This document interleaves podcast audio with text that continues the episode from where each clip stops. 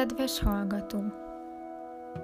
Nám Evelin vagyok, a Bábes Bolyai Tudományegyetem pszichológiai tanácsadás és beavatkozás mesterképző szakának másodéves hallgatója. A podcast pszichoonkológia tantárgyból készült. Hallgass bátran! Ebben a podcastban a daganatos betegek kezelése során alkalmazott hatékony, kiegészítő gyógymódokról beszélek általánosan, majd néhányat részletesebben is bemutatok, illetve elmondom, hogy mi a különbség az alternatív és a komplementer kezelési módok között. A komplementer vagy kiegészítő gyógymódokat és, és kezeléseket az orvos által meghatározott terápia mellett alkalmazzák a daganatos betegek kezelésében. A komplementer medicina nem helyettesíti az onkológus szakorvos által meghatározott daganatellenes kezeléseket, kemoterápiát, sugár vagy egyéb gyógyszeres kezelési módokat, hanem kiegészíti azokat további, tudományosan bizonyított hatékony módszerekkel. Az alternatív gyógymódok annak ellenére, hogy hasonlónak tűnnek, mégsem azonosíthatóak a kiegészítő kezelési módokkal, hiszen azokat orvosi kezelés helyett alkalmazzák, mint alternatívát, és, és a komplementer módszerekkel ellentétben hatékonyságuk egyáltalán nincs, vagy kismértékben alátámasztott tudományos kutatási eredményekkel. Az alternatív módszereket a daganatos betegségek kezelése során elutasítják az onkológusok, viszont a hatékony, komplementer kezelési módok alkalmazásával kapcsolatban egyre nyitottabbak és elfogadóbbak. A komplementer kezelések régóta léteznek az onkológia területén. Napjainkban a daganatos betegek nagy része alkalmaz valamilyen kiegészítő gyógymódot is az orvosi terápia mellett. Egy magyar felmérés szerint csak a kemoterápiával kezelt páciensek több mint fele komplementer kezelést is igénybe vesz. Az európai adatok is hasonlóak, hiszen a daganatos betegek körülbelül 40-50%-a alkalmaz valamilyen kiegészítő gyógymódot. A továbbiakban néhány tudományosan bizonyított hatékony, kiegészítő gyógymódot mutatok be. Elsőként a relaxáció, ébermeditáció és vezetett imagináció módszereit részletezem, melyek elsősorban ellazult, nyugodt, testi és mentális állapotot eredményeznek.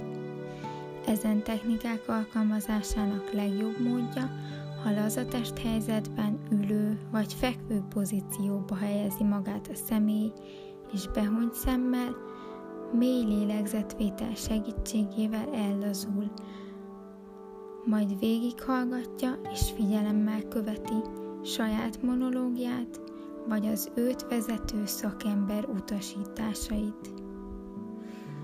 Ezen eszközök alkalmazása által a tudatosság szintje növelhető, továbbá bizonyítottan csökkentik a depressziót, szorongást, stresszt, a testi diszkomfort és fájdalomérzetet, növelik a fizikai, mentális jólétet és az élettel való elégedettség szintjét. A pozitív szuggessziók módszer alkalmazása pszichológus által vezetett, esetleg előre rögzített hanganyagok meghallgatásával történik, vagy a személy önmagának mondott pozitív kijelentéseivel valósul meg. A módszer kulcsa a pozitívan megfogalmazott célirányos, ugyanakkor bátorító kifejezésekben, mondatokban rejlik, melyeknek ugyancsak stressz csökkentő hatásuk van. A testmozgás, sport, is hatásos kiegészítő módszerek. Rendszeres mozgásprogram kidolgozása ajánlott, például heti több séta, gyógytorna, rövid edzés vagy jóga beiktatása.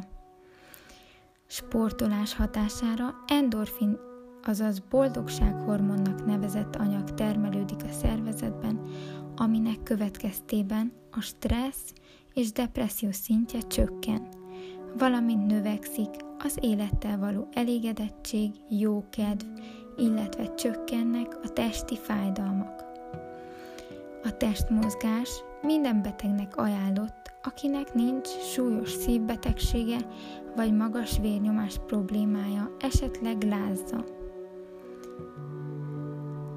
Különböző onkológiai intézetekben a páciensekkel hosszú időn keresztül végeztettek gyógytornát és más testmozgásokat, még kemoterápiával egy időben is, aminek hatására a betegek felszabadultabbak és vidámabbak voltak.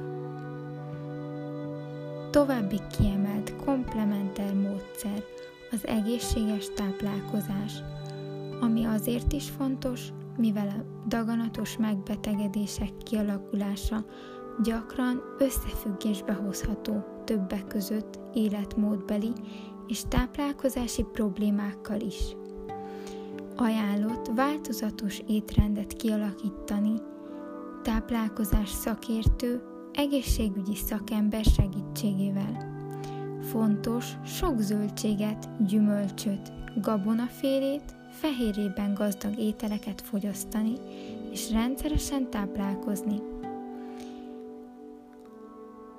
Végső sorban a táplálékkiegészítők, főként C és D vitamin alkalmazása is lényegesen fontos.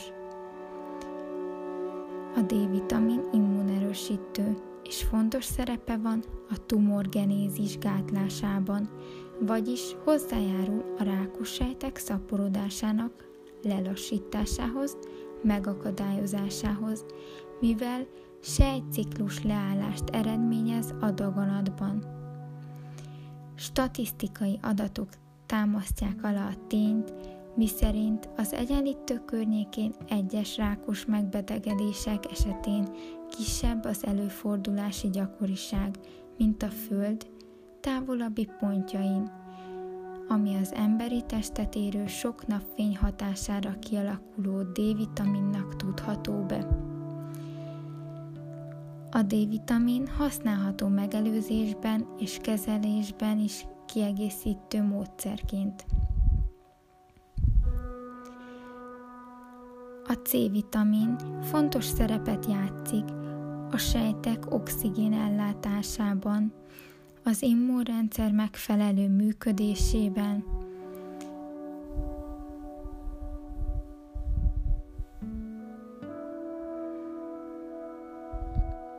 Nagyon sokáig tabu témának számított az orvosok és a betegek, illetve az orvosok és hozzátartozók közötti beszélgetéseken a komplementer gyógymódokról beszélni.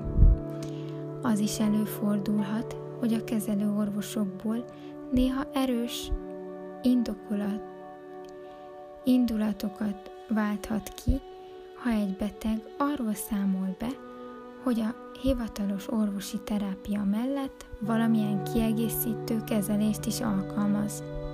Mindenképpen szükséges a szakorvossal beszélni a komplementer kezelések alkalmazásáról, hiszen vannak olyanok, melyek csökkenthetik az orvosi kezelés, például a kemoterápia hatékonyságát. Ilyen lehet a nagy mennyiségben szedett C-vitamin. Dr. Jimmy Holland, híres orvos, pszichoonkológus szerint a jövőt az integratív onkológia fogja jelenteni, mely során a bizonyítottan hatékony, kiegészítő gyógymódok hivatalosan is beilleszthetőek lesznek a hagyományosan alkalmazott onkológiai kezelések menetébe. A kiegészítő kezelési módok igénybevétele előtt mindenképpen szükséges információs útbaigazítást, tanácsot kérni az adott területen tevékenykedő vagy tematikában jártas orvostól, egészségügyi dolgozótól, pszichoonkológustól vagy szaktanácsadótól. Köszönöm a figyelmet!